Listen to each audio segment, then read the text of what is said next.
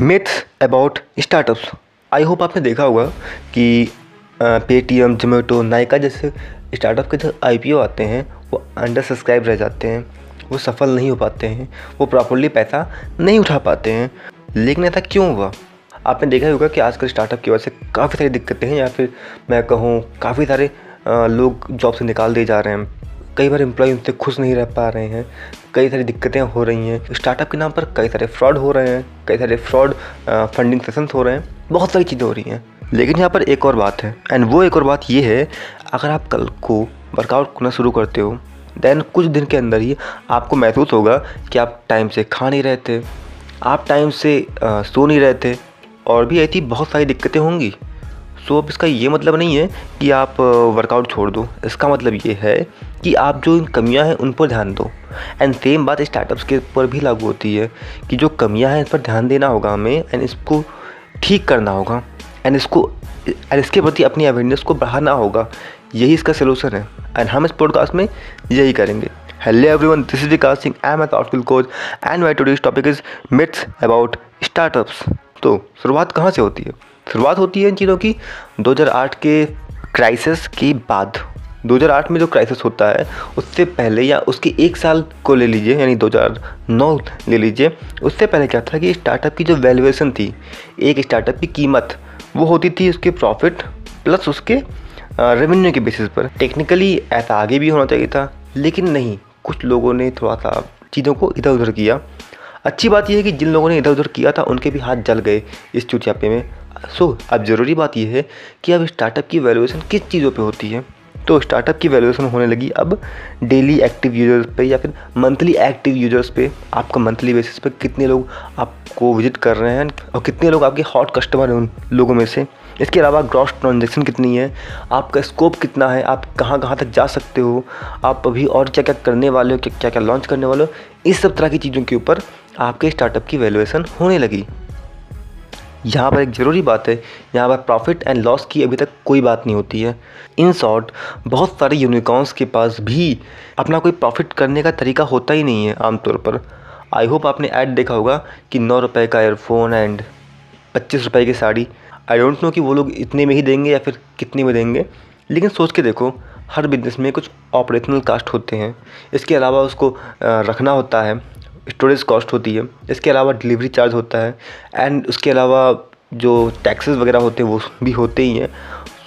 उसके बाद आप जो सामान खरीदोगे वो खरीदोगे, तो इन सभी कॉस्ट को मैनेज करना पड़ता है। एंड जब आप इन सभी कॉस्ट को मैनेज करके बेचते हो किसी सामान को, तभी वो चीज़ प्रॉफिटेबल होती है।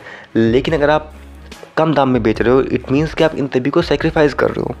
अब मुद्दे की बात ये आती है कि हम इन कॉस्ट को मैनेज करने के लिए पैसा लाते कहाँ से हैं? सीधी सी बात है, हम लोग अंबानी तो है नहीं। हम लोग करते क्या? हम लोग करते हैं ये स्टॉक बेचने का खेल। सपोज़ आपका स्टार्टअप 10 लाख रुपए का है अभी के लिए। आपने क्या किया? आपने कुछ परसेंट शेयर बेचे, एंड उसके बाद आपने क्या किया? आपने अपनी वैल्यूएशन को बढ़ाने की कोशिश किया, ऐड के थ्रू, एम्प्लॉयज़ के थ्रू, एंड किसी तरीके से अपनी स्टार्टअप की वैल्यू को बढ़ा दिया। कुछ साल के बाद जब आपका पैसा ख़त्म होता है, या कुछ महीने के बाद जब आपका पैसा ख़त्म होने वाला होता है, आप जाते हो दूसरे फाउंडर के पास, एंड उस फाउंडर को अपने कुछ स्टॉक बेचते हो, एंड देन उसके बाद वहाँ से पैसा लेके आते हो। कुछ दिन के बाद आप सेम काम फिर करते हो। इस पूरे प्रोसेस का नुकसान ये है कि ये बबल है, यानी कभी ना कभी तो फूटेगा ही, और ये फूट अब रहा है क्योंकि आपके पास कोई प्रॉफिट का तरीका है नहीं। तो आपका धंधा इसी बात पर निर्भर करता है कि आपको फंडिंग कब तक मिलती रहेगी, एंड जब तक आपको फंडिंग मिलती रहेगी आपका धंधा फर्स्ट क्लास चलता रहेगा। जिस दिन फंडिंग नहीं मिलेगी आपका धंधा चौपट होने के काफ़ी करीब पहुंच जाएगा। यार देखो, आप अंबानी तो हो नहीं कि हर चीज़ फ्री में बांट दोगे एंड बाद में उसका फ़ायदा उठा लोगे। आप वो नहीं कर सकते हो। क्यों? क्योंकि वही वो आपसे ज़्यादा एक्सपीरियंस्ड हैं, प्लस उनके पास आपसे बेहतर लोग हैं, आपसे ज़्यादा पैसा है, और सबसे बड़ी बात यह है कि उनके पास आपसे बेहतर आइडियाज़ भी हैं। जैसे कि मैं हाल ही में सुन रहा हूँ कि वो लोग वेब सीरीज़ लाएंगे, एंड वेब सीरीज़ को का एक एपिसोड देखने के लिए आपको 2 रुपये देने पड़ेंगे। अगर एक एपिसोड देखने के लिए 1 करोड़ लोगों ने भी 2 रुपये दे दिया तो 2 करोड़ तो हो गया। एंड उसी वेब सीरीज़ में अगर 12 एपिसोड हैं तो बस 24 करोड़ तो कहीं नहीं रखा है। अगेन मैं सिर्फ 1 करोड़ का एग्जाम्पल लेके चल रहा हूँ। एंड आप एक ही वेब सीरीज तो देखोगे नहीं, आप बहुत सारे देखोगे, देन आप वो हो जाओगे। एंड वक्त के साथ जैसे जैसे आपकी आदत पड़ जाएगी इन चीज़ों को करने की, आप शायद 99 का सब्सक्रिप्शन भी लेने लग जाओगे। तो इस तरह क्या हुआ, उन्होंने पूरा मार्केट शेयर कब्जा कर लिया। एंड अगेन इसमें कोई अच्छी बात नहीं है एंड इसमें कोई बुरी बात नहीं है, लेकिन आमतौर पर लोग ये सब नहीं कर पाते हैं एंड नहीं कर पा रहे हैं। मैं ये नहीं कह रहा कि नहीं ही कर पाएंगे, लेकिन लोग नहीं कर पा रहे हैं। बहुत सारे लोग कर भी पा रहे हैं, तो वो लोग सफल भी हैं। इस तरीके से जब बिजनेस चल नहीं पाते हैं तब होते क्या हैं, तब उसमें बहुत सारे फ्रॉड के या फिर बहुत सारे इशूज़ पैदा होने लगते हैं। जैसे कि अभी हाल ही में एक मूवी आई थी कपिल शर्मा की, वो मूवी जोमेटो से इंस्पायर थी एंड मूवी देख के आपको मज़ा आ जाएगा, ऐसी उसमें कोई बात नहीं है।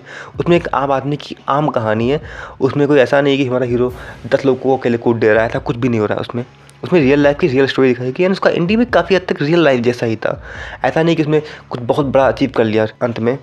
सो कोई भी कंपनी अपने एम्प्लॉयज़ को परेशान नहीं करना चाहती है, लेकिन जब उसके पास पैसा नहीं होगा तो वो क्या करेगी, कुछ ना कुछ करके उनसे फ्री में काम कराएगी, उन पर उल्टे सीधे चार्जर लगवाएगी। एंड ऐसा कुछ मूवी में हुआ। एंड रियल लाइफ में एक और चीज़ होती है, कंपनी में वो लोग जो कि कम काम करते हैं उनको निकाल देती है। एंड यही चीज़ रियल लाइफ में भी हो रही है।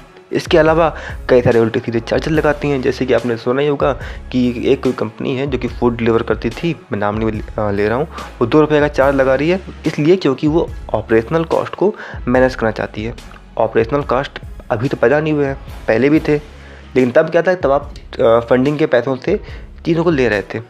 यहाँ पर एक और बात आती है जो कि मैं आपसे कहना भूल गया था, एंड उस बात को टेक्निकल टर्म में कहते हैं क्रिएटर फूल थ्योरी। वैसे आप समझ ही रहे होंगे कि इसका मतलब क्या है। आपको ऐसा बंदा ढूंढना जो कि आपसे बड़ा बेवकूफ़ हो। फॉर एग्जांपल, मैंने किसी कंपनी के कुछ शेयर खरीदे जब उस कंपनी की वैल्यू थी 10 लाख रुपए।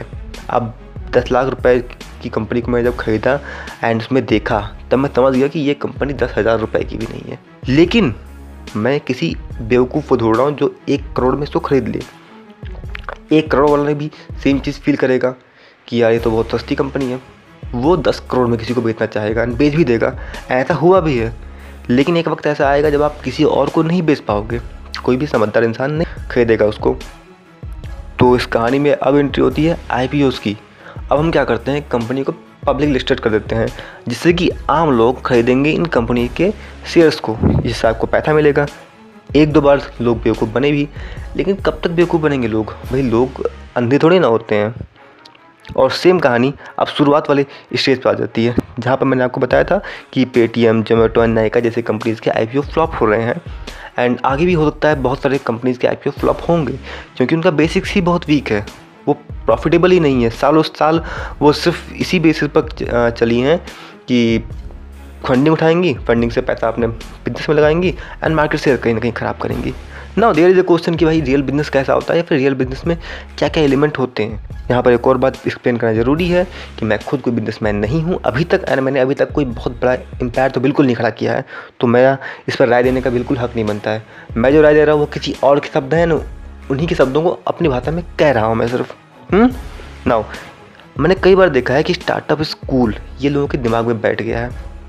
बहुत सारे लोग ऐसी फ़ोटो शेयर करते हैं कि देखो कुछ अलग रास्ता चूज़ करना गलत नहीं होता है, और अलग रास्ते के चूज़ करने के नाम पर आप एक फ़ोटो शेयर कर रहे हो, जो फ़ोटो मैंने हज़ारों लोगों को शेयर करते देखा है। एंड जो मैंने देखा मैं ये बता रहा हूँ, कितने लोग शेयर किए होंगे उसकी कोई गिनती नहीं है। तो आप कुछ अलग नहीं कर रहे हो, आप जस्ट बेवकूफ़ी कर रहे हो।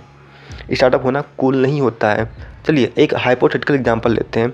अगर एक आदमी है जिसके पास एक बिजनेस है, एक यूनिकॉर्न बिजनेस, और उसी के सामने हमारा सिंपल था जेठालाल खड़ा है, जिसकी बिजनेस यूनिकॉर्न तो बिल्कुल भी नहीं है, लेकिन हाँ उसका जो प्रॉफिट है हर महीने 1 लाख से 5 लाख के बीच होता है। आप किसको बड़ा मानोगे? ऑब्वियस सी बात है, आप यूनिकॉर्न वाले को बड़ा मानोगे, जबकि सच्चाई क्या है? सच्चाई ये है कि बड़ा है जेठालाल। क्यों बड़ा है जेठालाल? क्योंकि वो पैसा कमा रहा है, वो प्रॉफिट कमा रहा है, उसको फंडिंग मिले ना मिले उसे घंटा फ़र्क पड़ता है, वो अपना काम निकाल लेगा हर तरीके से, बट आप नहीं निकाल पाओगे। और एक और बात यहाँ ये भी है कि स्टार्टअप करने में आपको 11 घंटे काम नहीं करना पड़ता, आपको 17-17 घंटे भी काम करना पड़ सकता है। एंड ब्रेक इवन आने के पहले आपको बहुत मेहनत करनी पड़ती है। वैसे ब्रेक इवन का मतलब होता है कि एक ऐसी स्टेज जहाँ आपको ना लॉस हो रहा, जहाँ आपका प्रॉफिट हो रहा हो, एंड ये स्टेज आने में टाइम लगता है। एंड इसी टाइम के साथ हमारा आता है नेक्स्ट पॉइंट, जो है हाइपर ग्रोथ। लोग चाहते हैं कि अगर मैं आज 1 लाख रुपया कमा रहा हूँ तो अगले महीने 10 लाख कमाऊँ। उसके बाद 1 करोड़, उसके बाद 10 करोड़, ऐसे ही कमाऊँ। यहाँ पर एग्जांपल ले सकते हैं MBA चाय वाला का। MBA चाय वाला कुछ गलत नहीं कर रहे हैं और ना ही उनके साथ कुछ गलत हो रहा है। ये सिर्फ नॉर्मल प्रैक्टिसेस हैं या नॉर्मल चीज़ें हैं जो कि किसी भी बिजनेस में होती हैं, लेकिन क्योंकि उन्होंने ज़्यादा हल्ला मचा रखा है, बहुत तेज़ी से चीज़ें कर रखी, तो इसकी वजह से ये चीज़ें उन पर बैकफायर कर रही हैं।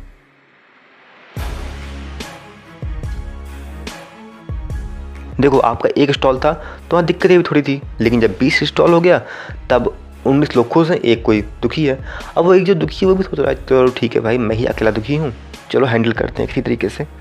लेकिन जब आपने 200 खोल लिया तो उसका ये मतलब नहीं है कि 20 पर हमें एक बंदा दुखी था तो नहीं 200 पर 10 लोग दुखी होंगे। नहीं, ऐसा नहीं होता है।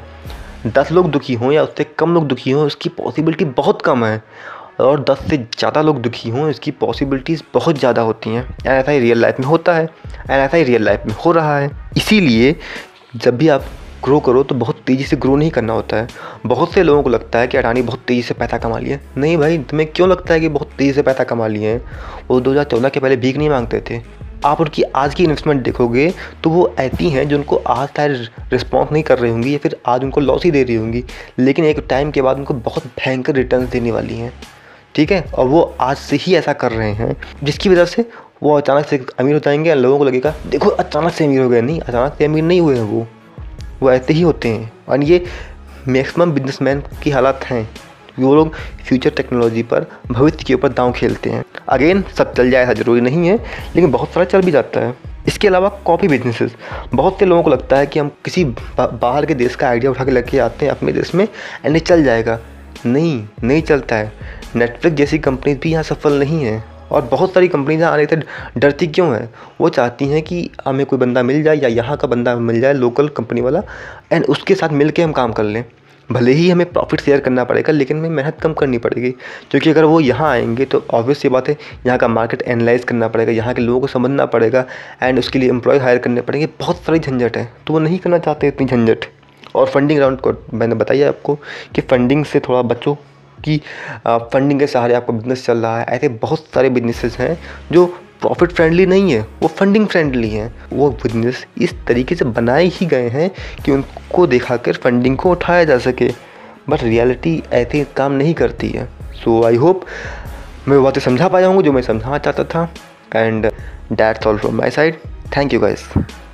आप में से काफ़ी सारे लोग पूछते हो कि यार विकास तुम्हारे पॉडकास्ट कहाँ आते हैं। आप जिस भी प्लेटफॉर्म पर मुझे सुन रहे हो, आप उस प्लेटफॉर्म पर मुझे सब्सक्राइब या लाइक या कोई भी ना कोई ऑप्शन वहाँ दिया होगा जो आप कर सकते हो। इसके अलावा अगर आप चाहो तो मेरी मैसेजिंग लिस्ट या फिर मेरी ईमेलिंग लिस्ट का हिस्सा बन सकते हो, जिससे क्या होगा कि आपको मेरे पॉडकास्ट की लिंक ईजिली अवेलेबल हो जाएगा। Okay guys, that's all for today and be a intellectual guys.